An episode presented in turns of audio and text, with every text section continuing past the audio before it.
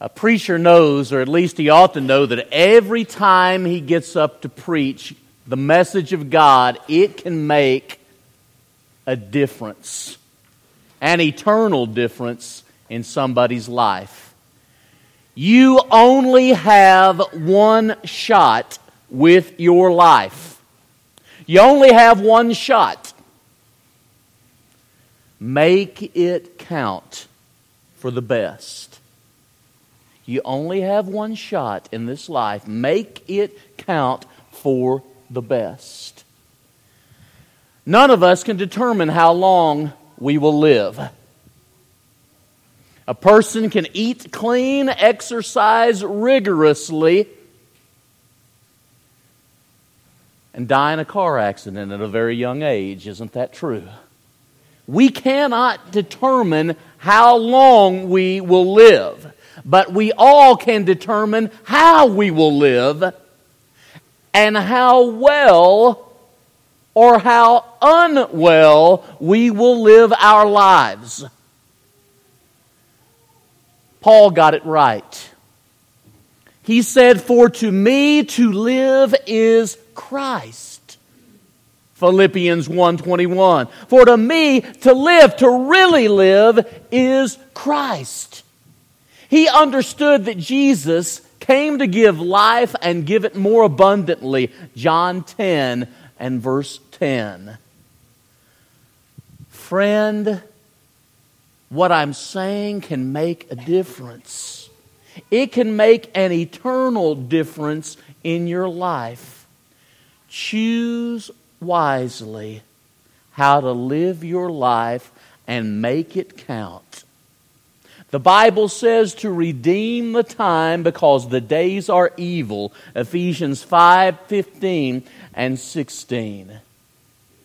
Kyle, in our scripture reading, as well as a song we just finished singing, a few moments ago, seek first the kingdom of God and his righteousness, and all these things shall be added to you. That's something that we all have to think about every day of our lives. If that's how we want to live in order to make our lives really count. While what I've got to say applies to everyone this morning, it will especially apply to those who are younger, those who have families still in the home, the kids. But it'll apply to everybody. I want you to know that if you try to make your life count, the devil will try to get into your heart and into your family's hearts. Do not be ignorant of Satan's devices. 2 Corinthians 2 and verse 11 As a roaring lion, he goes about seeking whom he might devour. 1 Peter 5, verse 8. Let's all just pause for a minute and ask ourselves Am I living well? Am I living in a way that reflects true love for God and for my soul, and that reflects real love for others. I want to look at five areas of life this morning. Five areas of life and talk about the theme making our life count because these are areas which, at least occasionally, can not be emphasized as they ought to be. The devil works on us. And so I want us to put these areas into proper balance because we're talking about holistic spiritual health. Holistic spiritual health. And so I want to look at you and myself and for us each to evaluate ourselves holistically concerning our health, our lives. Fair enough? The first area, spiritually, looking at our lives spiritually. Five areas, and each one of these five areas, I want to bring out three subpoints that'll talk about how we live in that particular area. So the first one was spiritually. Think about the value of our soul. Matthew 16 26. According to Jesus, it is more precious, more valuable than everything in the world. What will a man give in exchange for his soul? And Jesus is making the point by the question really, nothing is worth someone's eternal soul. Nothing this world has to offer. Looking at the area of our lives, spiritually speaking. Spiritually speaking. When we think about this, take a moment and turn in your Bible to Acts 13 36. I mentioned I would give three subpoints under each one of the five main points. Acts 13 36 talks about living purposefully. If we are going to be spiritually minded people, we must live purposefully. Romans 8 and verse 6 says to be carnally minded is death, but to be spiritually minded is life and peace. That was Romans 8 6. But look at Acts 13 36 with me. Because it says of David, and think about this. It says that David served the purpose of God in his generation. Do you see that? That is a magnificent statement because I would like for God to think that Mike Vestal served the purpose of God in his generation. Fill in the blank there with your name. Is that really true? To serve the purpose of God in our generation is one of the noblest, highest things that we can do because it shows that we have a lot of purposefulness regarding our souls and we care about the souls of others. Here's another term not just purposefully, but living spiritually freely. Freely. What do you mean by that, Mike?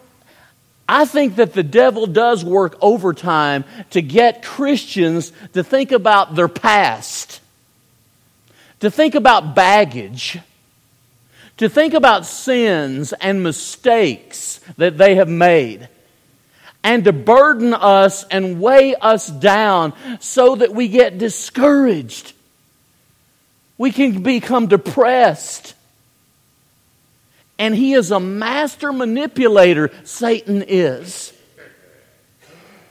John 8, verses 34 through 36. If Christ has set you free, you are free indeed. How often have you worried and allowed forgiven sins to continue to weigh you down? You ever done that? I know I have. Where I was so ashamed of some things that, that I'd done and I'd taken it to God and sincerely asked for His forgiveness, and yet knowing that He had forgiven me, I lived with the baggage far more than I ought. Maybe you can relate. Here is a third word live faithfully live faithfully. When we're talking about spirituality and when we're talking about the soul and our relationship with God, we just finished singing about prayer ask and it shall be given unto you. And then the next verse man shall not live by bread alone, but by what? Every word that proceeds from the mouth of God. Faithfully living concerning our souls involves constant communication with God. We speak to Him in prayer, He speaks to us through Scripture, and the Word faithfully. You know, sometimes we've got the, the little people up at Pew Packers, and Adam or whoever is, is, is, directing the thoughts for the young people on that Sunday evening will ask a question, and it'll be When I grow up, I want to marry a faithful Christian. Here's the question What is a faithful Christian?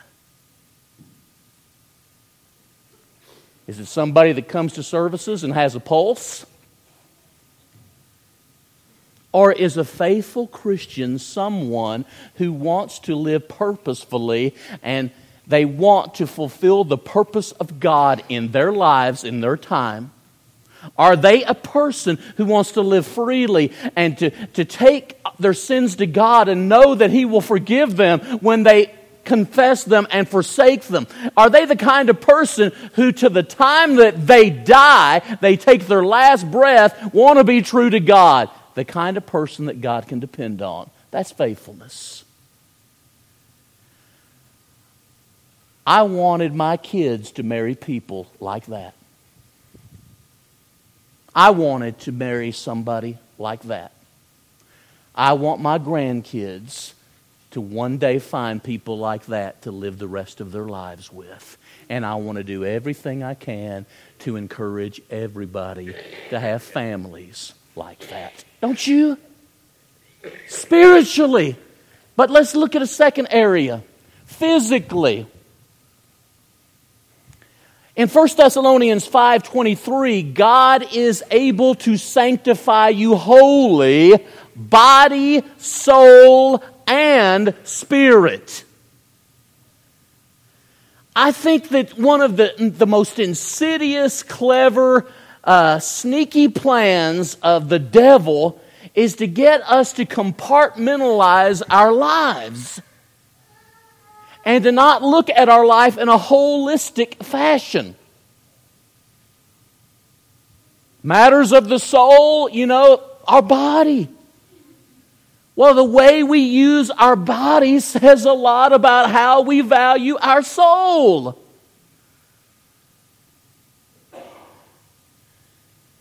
Think about this.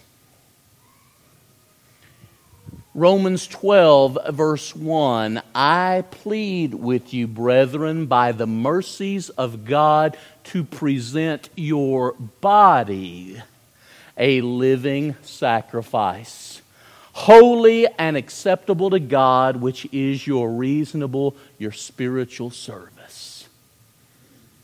Physically, I've known a lot of people through the years that said this to me I wish I had taken better care of my soul. You known people that have said that to you? It'll really make an impact on you. And I'm sure many of us have heard people say, I wish I had taken better care of my body.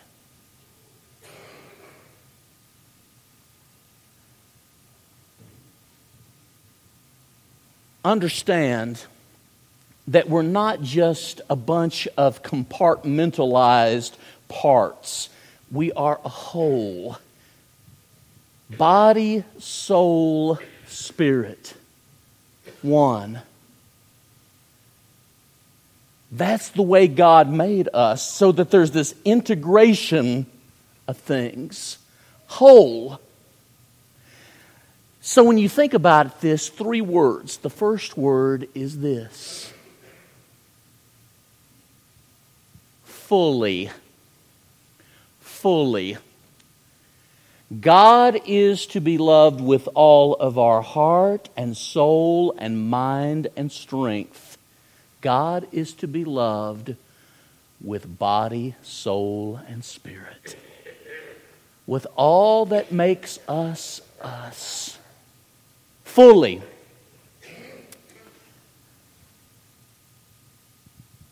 Second word, orderly. When we think about our bodies, our physical bodies, the idea of self discipline. You know, when you look at these areas, these five areas that we're talking about, you may see some areas that you're strong in. And if you're somebody like me, an area physically, you know, the times that I eat right, I may not exercise, and the times that I exercise, I may not eat as good as I should. But if I want to be healthy, understand this the choices we make in the present will have an impact on the future and eternally when it concerns our souls and our bodies. It can have an impact. Orderly. Paul put it this way I discipline my body and bring it under submission, lest after I have preached to others, I myself should be regarded as a castaway.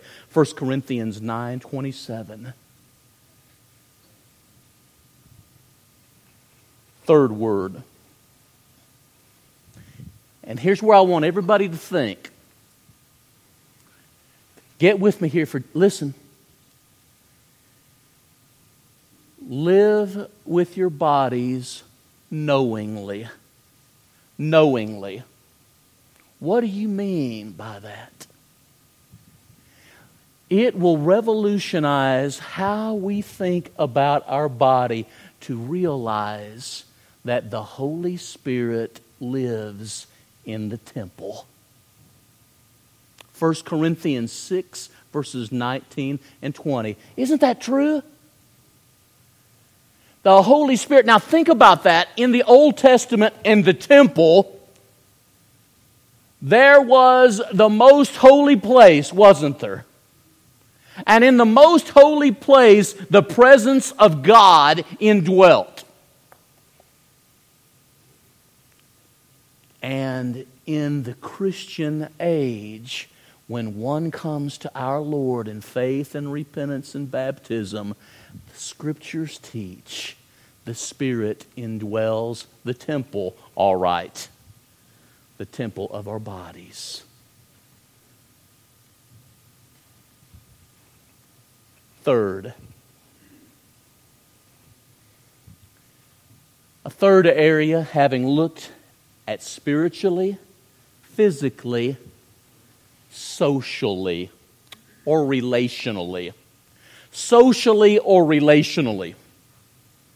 I want to be physically healthy. I want to be spiritually healthy. Don't you?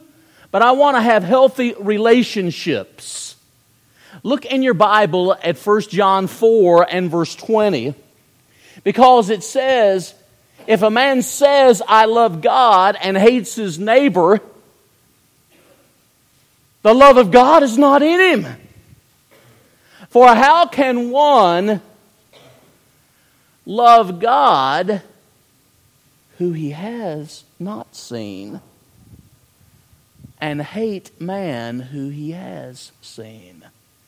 Look at 1 John 3 16 through 18. The love that exists among God's people should be such that we lay down our lives. We would be willing to for one another. And think of the great commandment you shall love the Lord your God with all. And what's the second part of the great commandment? The commandment Jesus says is like unto the first. You shall what? Love your neighbor as yourself.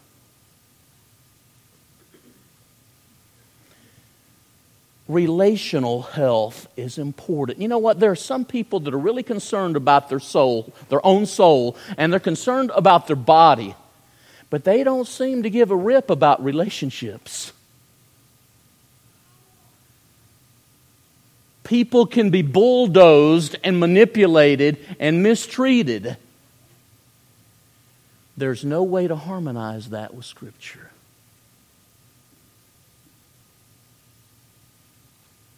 It's wrong. And as we think about relationships, here's the three words.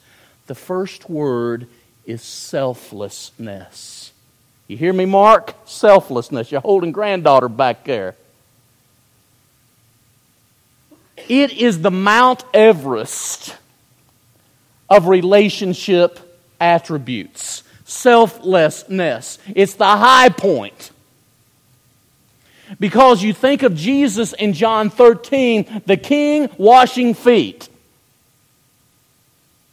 You think of the nature of Christianity being service. Mark 10 45. Selflessness. And in great contrast to a world that's all about relationships and what's in it for me, relationships that truly are healthy are selfless. I was talking with Steve here uh, between Bible class and worship, and we were laughing because he spent most of yesterday watching his grandkids in ball games. I'm sure there's a lot of other ways to, to spend the Saturday afternoon, but you could tell as Steve was telling me about it, there was few things he'd rather been doing than spending time with. He was glad to do it. Sacrifice tends to not even be considered when people are really selfless. I didn't know I was making a sacrifice to do this. Next, the second word connecting. Connecting. Relationships are about connecting.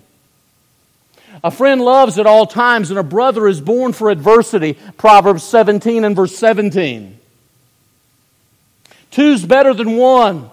If one falls, the other can pick them up. Ecclesiastes 4, verses 9 through 11. Thinking about relationships and connections, I think all of us desire in our heart of hearts to have healthy relationships with others. And the Lord, in His infinite wisdom, gave us the body of Christ, the family of God, the church, and people who want to be healthy need to have healthy relationships with the Lord's church, with God's people. How in the world can anybody really be healthy in their soul and in their body who doesn't emphasize healthy relationships. We need to be intentional here, more intentional. Third word underneath that encouraging. Encouraging relationships. A lot of people are discouraged, beat down, but to pour encouragement into their lives. To give them an encouragement transfusion is what so many people need relationally. And sometimes, don't you? Don't I? I want to be a person who seeks to be so healthy in my relationships that God would think of me as his selfless, sacrificing servant.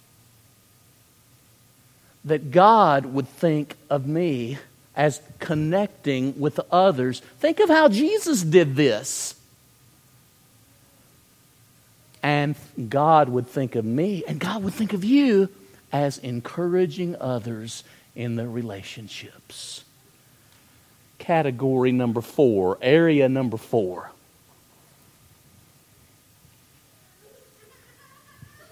We've looked at the spiritual, the physical, the social or relational, the financial. The financial.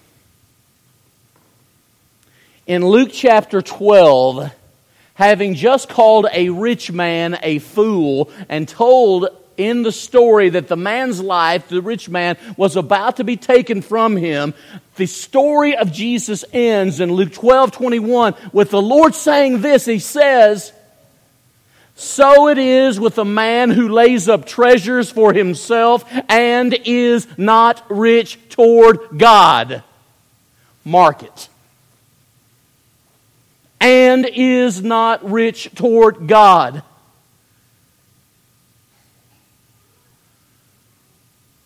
Are we rich toward God? Or do we have just a lot of stuff? and we're not rich toward God.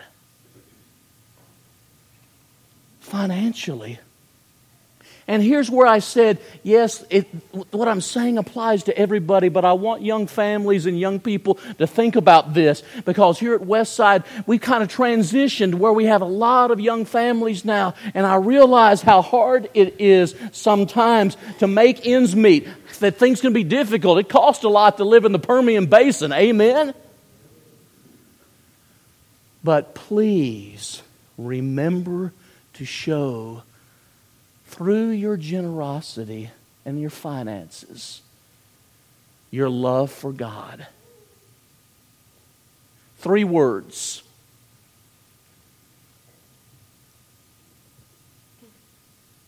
Responsibility. To be faithful in these types of things is a barometer of how really faithful we are to God. Luke 16, verses 10 through 13.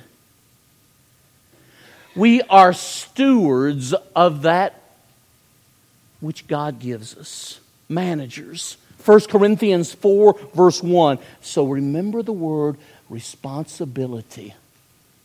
Secondly, remember the word generosity. Generosity. It is more blessed to give than to receive. There is the supreme beatitude more blessed to give than to receive. Does God really need anything? Yet God chooses to cooperate with us and to enjoin our, our, our service to Him. God is generous, so should we be. But here's the third word. We talked about responsibility, we talked about generosity.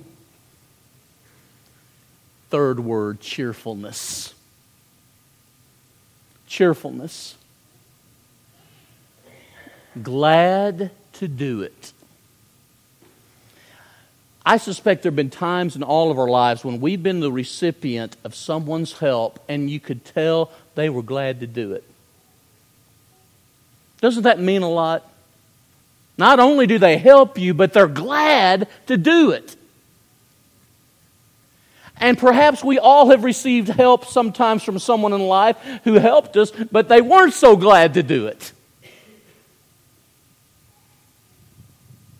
When it comes to our financial stewardship, let's be responsible, generous people, and let's be cheerful.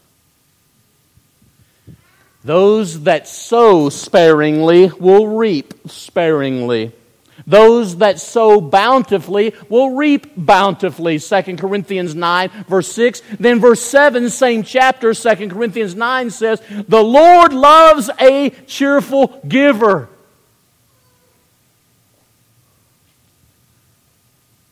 I want you to know, members,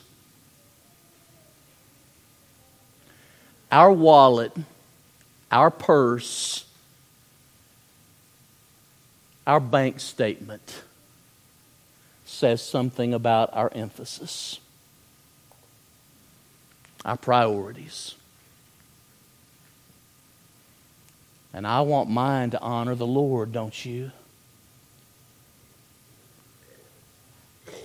Number five, emotionally. Think of the spectrum that we've covered this morning spiritually, physically, socially and relationally, financially, and now emotionally. Now, think about it this way Imagine your life is kind of like one of these newer automobiles that has all kinds of gauges and instruments on it. And the instruments and gauges are running just fine for a while, but eventually Uh, how many of you had the, the uh, low tire pressure light come on just in the last few days? Cherie had four wheels, and five wheels said she had low tire uh, pressure because it, the spare was included. They measure that too. Two days later, when the temperature got back up, air wasn't needed for the tires anymore. Watch your gauges. Emotionally, watch your gauges. Anger, impatience, the use of our tongues, and so many other sins, bitterness. All of these are initially emotions that go far, far afield. So the first word is watchfulness. Examine yourselves. 2 Corinthians 13, verse 5. Give more diligence to make your calling and election sure. 2 Peter 1.10. Your emotions. Do your emotions control you? Add to your faith self control. 2 Peter 1 and verse 6. Sometimes easier said than done, huh? But the word there, watchful. The next word, grateful. Grateful. I want to be grateful for God's blessings in my life. Be thankful. Colossians 3:15. In nothing worry, but in everything pray with thanksgiving. Let your requests be made known to God. Philippians 4 verses 6 and 7. These areas Holistic health is what the people of God ought to be into because that's what God is concerned about. Yes, our soul especially. But He knows that we are one and that all of these areas come together to make us human beings. Humble. That's the third word humble. Watchful, grateful, humble. How often do our emotions get the best of us when all is said and done, it's about pride. It's about our pride, isn't it? And sometimes we might even say, Well, I've got my pride. And you know what? That's exactly the problem. Be clothed with humility. 1 Peter 5 and verse 5. Humble yourselves in the sight of the Lord, and he will exalt you in due season. James 4, verses 7 through 10. Blessed are the poor in spirit, theirs is the kingdom of heaven. Matthew 5, verse 3. Watch your gauges so you don't get off track. As we bring this to a close, wouldn't it be marvelous if more of us really took these words from Scripture into, into at heart, into our hearts? Spiritually, physically, relationally, financially, and emotionally, we belong to God. Amen? Let's show it in our soul, our body, our relationships, our finances, and in our emotions. Thank you. We're about to stand and sing our song of encouragement.